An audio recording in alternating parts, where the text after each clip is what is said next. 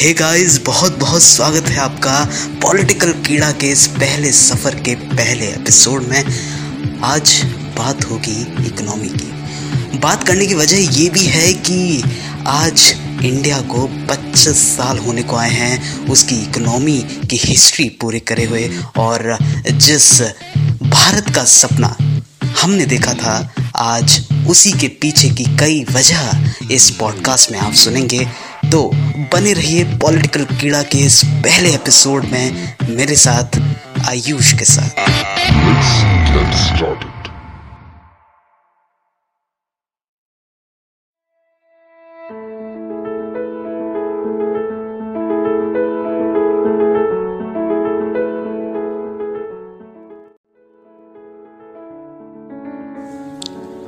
आज के भारत को देखिए। तो दिखाई देती है बाजारों की चमक धमक सड़कों पर दौड़ती तरह तरह की गाड़ियाँ बड़े बड़े मॉल्स और दुनिया भर के ब्रांड्स एक ज़माना था जब सड़कों पर दिखाई देती थी सिर्फ़ फिएट और एम्बेसडर गाड़ियाँ।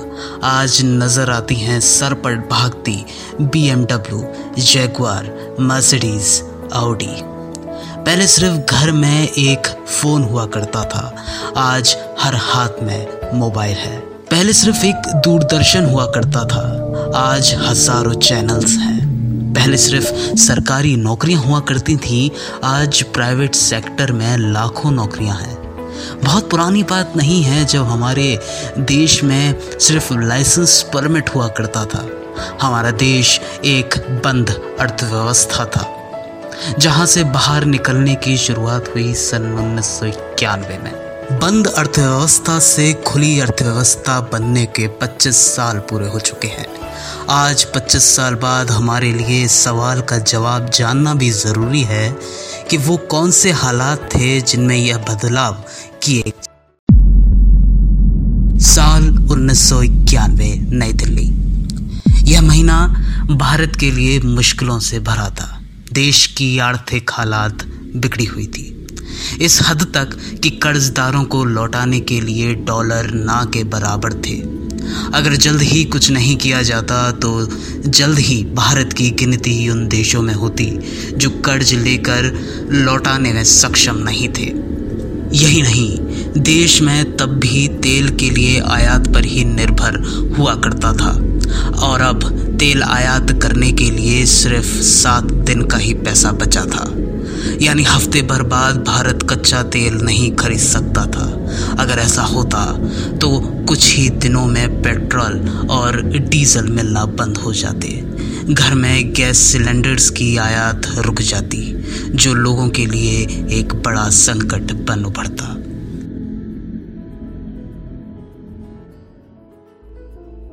भारत के लिए ये सबसे मुश्किल दौर था। इस हाल में दिल्ली के वित्त मंत्रालय में एक मुलाकात होती है मुलाकात करने वाले थे the reserve bank of India के गवर्नर एस वेंकट रमनन और डॉक्टर मनमोहन सिंह तब डॉक्टर मनमोहन सिंह प्रधानमंत्री चंद्रशेखर के आर्थिक सलाहकार हुआ करते थे In a conversation at the time, it came out that Prime Minister Dr. Manmohan was going to hold hundreds of tons of gold in the country. Obviously, if India would have got a lot of relief at that time, Then Prime Minister Chandrasekhar said, this is a trouble and RBI can help. देश के हालात इतने बुरे हो चले थे कि प्रधानमंत्री चंद्रशेखर के प्रस्ताव के अनुसार वे देश के सोने को गिरवी रख देना चाहते थे, यानी देश के गोल्ड रिज़र्व को गिरवी रख देना चाहते थे चंद्रशेखर के उस वक्त के आर्थिक सलाहकार डॉक्टर मनमोहन सिंह इस प्रस्ताव को सुनते ही चौंक गए इसको देखते हुए मनमोहन सिंह ने गवर्नर एस वेंकट रमनन को सीधा चंद्रशेखर के पास ले गए। उस दौरान हुआ कुछ ये कि मनमोहन जब गवर्नर को प्रधानमंत्री पास लेके गए थे, तब वेंकट रामानंद ने, रामानंद जी ने प्रपोजल देने शुरू कर दिए थे। तब इस सारे प्रपोजल सुनने के बाद में सहमति बनी कि जो आर बी के पास में गोल्ड है, रिज़र्व गोल्ड जो रखा हुआ है, उसका इस्तेमाल हम कर सकते हैं। तो प्लानिंग ये थी कि बाहर के बैंकों में हम अपना रिज़र्व गोल्ड दें और उनसे फॉरेन एक्सचेंज लें।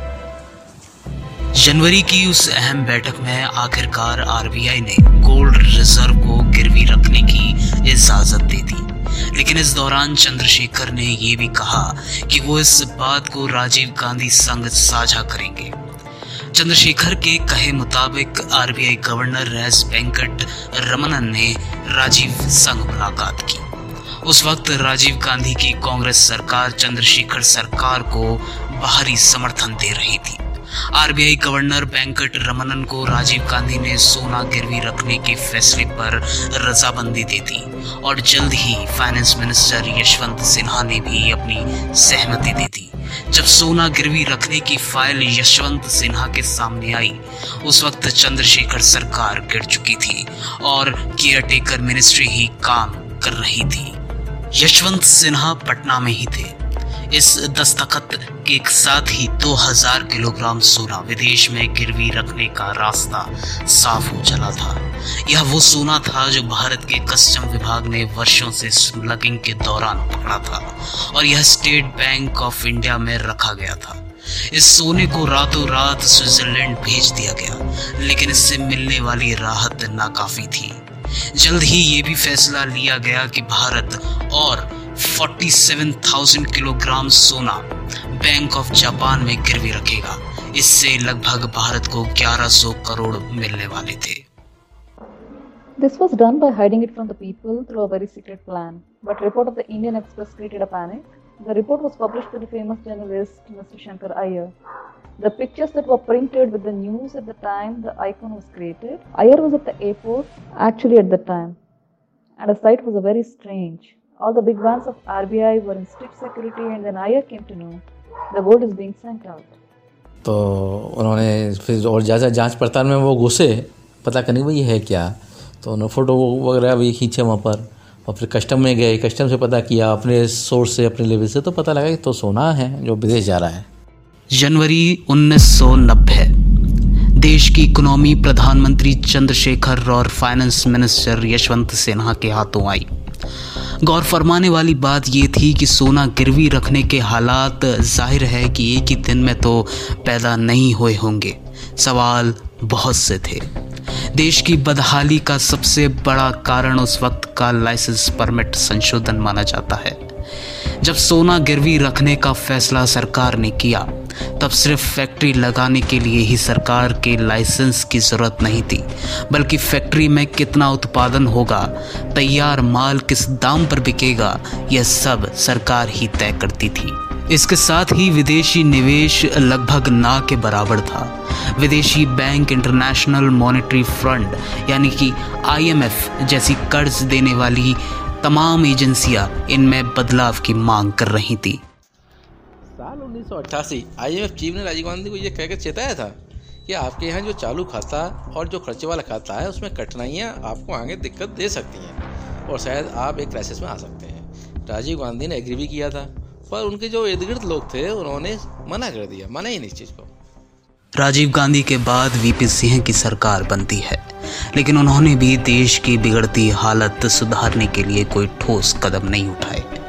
साल 1990 के नवंबर महीने में चंद्रशेखर की सरकार सत्ता में फिर आई। अब सारा दरोमदार प्रधानमंत्री चंद्रशेखर पर था। तभी दुनिया में एक बड़ी घटना घटती है।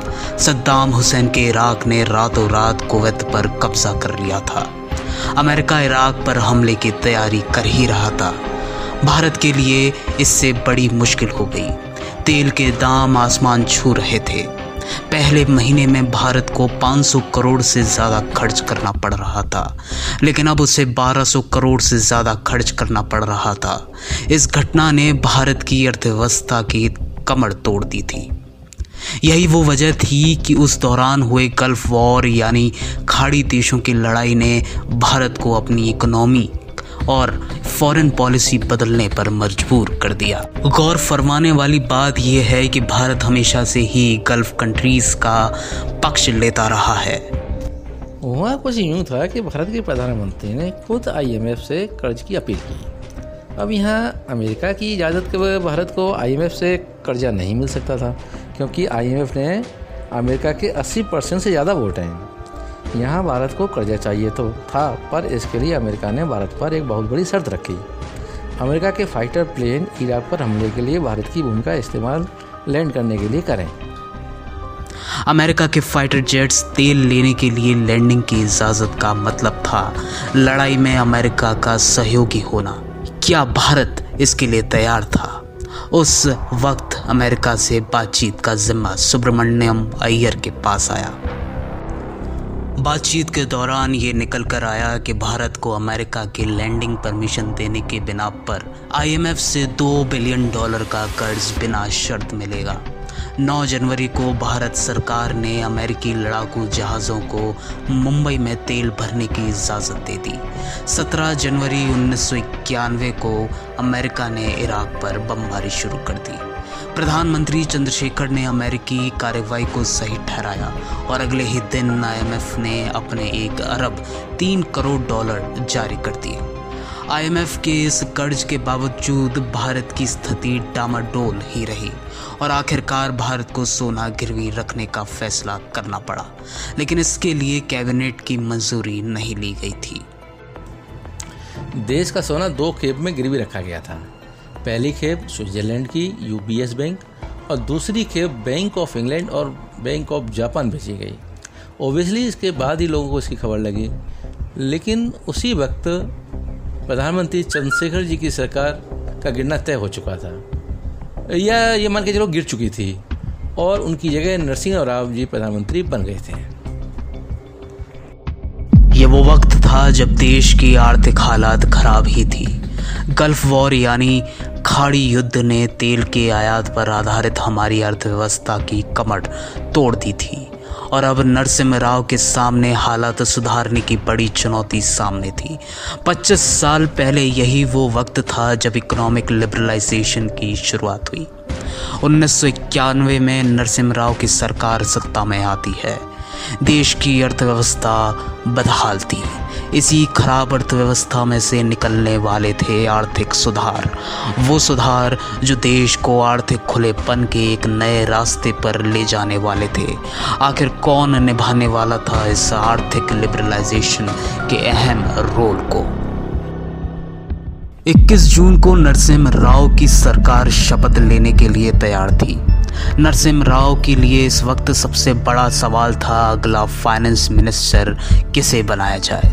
नरसिम राव के इस काम में मदद कर रहे थे doctor P C Alexander Narasimha Rao और पीसी एलेक्जेंडर ने सबसे पहले आरबीआई के पूर्व गवर्नर और बड़े इकोनॉमिस्ट आईजी पटेल को अगले फाइनेंस मिनिस्टर बनाने का ऑफ़र दिया। लेकिन पटेल ने ये ऑफ़र ठुकरा दिया था। ऑफ़र ठुकराने के बाद पीसी अलेक्जेंडर ने नरसिम्हा राव को कहा कि शायद हमें मनमोहन सिंह को अप्रोच करना चाहिए। और जिस दिन सरकार बननी थी, उस दिन के सवेरे मनमोहन सिंह को बताया गया कि आप फाइनेंस मिनिस्टर बनेंगे। पीसी अलेक्जेंडर ने 19 तारीख को मनमोहन सिंह से उनकी रजामंदी ली, लेकिन दो दिन तक उनके पास कोई फ़ोन नहीं आया। Manmohan Singh university grand commission के चेयरमैन बन चुके थे। उनके दफ्तर में 21 जून को फ़ोन आता है। फ़ोन पर थे देश के अगले प्रधानमंत्री नरसिम्हा राव। और अगले ही दिन नरसिम्हा राव ने टीवी पर अपनी मंशा साफ़ कर दी। उन्होंने कहा, हमारे पास बिल्कुल समय नहीं है। साल दर साल अपनी आर्थिक क्षमता से ज़्यादा सरकार और देश खर्च नहीं कर सकता। हमारे पास कोई और रास्ता नहीं है आर्थिक समस्या को खत्म करने के लिए हमने कमर कस ली है That is, any thought of whose time has come, no power in the world can stop it now. And this was the idea of economic liberalization. Manmohan Singh had to present his first budget in front of parliament, used Victor Hiona's quote that there is no power that can stop an idea whose time has come. Narship Rao clearly stated on TV that now the country has no other option, and in that month, Manmohan Singh had to present his first budget in front of parliament.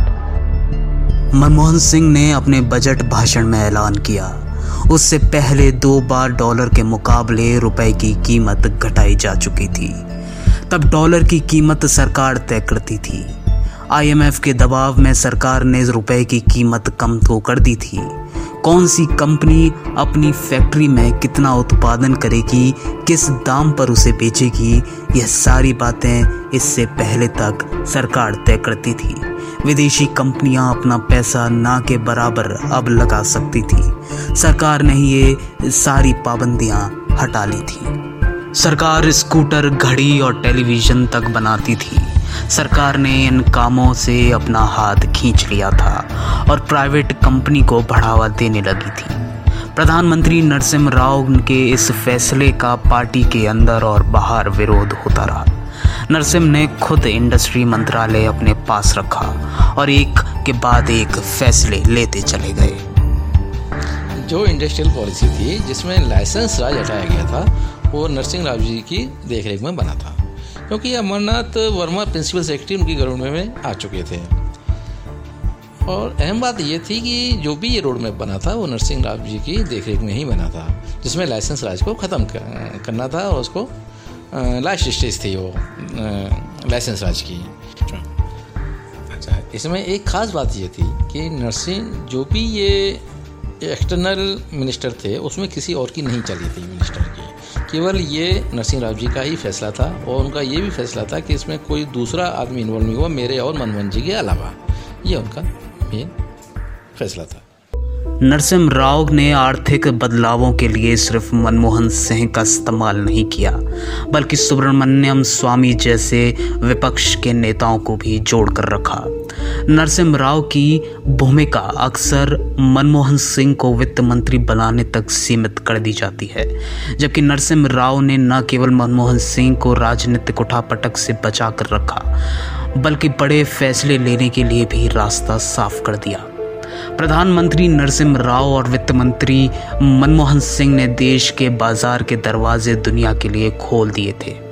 बाहर से पैसा आना शुरू हुआ और पैसों से पैसा बनने का खेल भी शुरू हो गए। स्टॉक एक्सचेंज में सेंसेक्स रोज बढ़ता रहा और सरकार ने कहा कि उनकी इकोनॉमिक लिबरलाइजेशन यानी आर्थिक सुधार का नतीजा है। पिछले 25 साल में देश किसी लिबरलाइजेशन की ताकत पर आगे बढ़ रहा था। उन्नीस में कई एक्सपर्ट्स की राय थी कि अर्थव्यवस्था को खोलने का मतलब होगा कि विदेशी कंपनियों का मल्टीनेशनल कंपनीज़ का वर्चस्व इस हद तक हो जाएगा कि भारतीय कंपनियाँ या तो दिवालिया हो जाएँगी या फिर विदेशी कंपनियों के लिए सप्लायर बनकर रह जाएँगी Well, the reverse of this had to happen due to economic reform. Many Indian companies have become many times bigger and many of these have to become multinational. These companies are these companies are now able to make everything that is from software to medicine, cars, etc. लेकिन अभी बहुत से और काम किए जाने बाकी हैं। पिछले कुछ साल से आर्थिक तरक्की के बीच में स्वास्थ्य और शिक्षा के क्षेत्र में जो काम हुआ है उसे किसी भी लिहाज से बहुत ज़्यादा बेहतर नहीं माना जा सकता। यहाँ तक कि इन दोनों क्षेत्रों में नेपाल और बांग्लादेश जैसे देश भारत से कहीं बेहतर काम कर रहे हैं। हालाँकि उन्नीस सौ इक्यानवे के भारत से 2020 के भारत की तुलना में हमने एक लंबा रास्ता तो ज़रूर पार किया है। मगर आज यह सवाल पूछा जाना भी ज़रूरी है कि आर्थिक तरक्की क्या हर हिंदुस्तानी तक पहुँच रही है? क्या गरीबी कम हो रही है? क्या बेहतर जीवन के अवसर हर किसी के लिए उपलब्ध हैं? आज जहाँ हम खड़े हैं, क्या वहाँ से इस आर्थिक खुलेपन को देश की आधी आबादी तक पहुँचाने के लिए सरकारों को और क्या बड़े फैसले लेने होंगे? 25 साल पहले देश जिस स्थिति में था, तब आर्थिक उदारीकरण के अलावा कोई चारा शायद ही बचा था। एक तरह से ये मजबूरी में लिया गया फैसला हो सकता है। कहीं ऐसा ना हो जाए कि करोड़ों देशवासियों को बेहतर ज़िंदगी देने के लिए हमें किसी और राजनीतिक और आर्थिक मजबूरियों का ही इंतज़ार करना पड़े। धन्यवाद।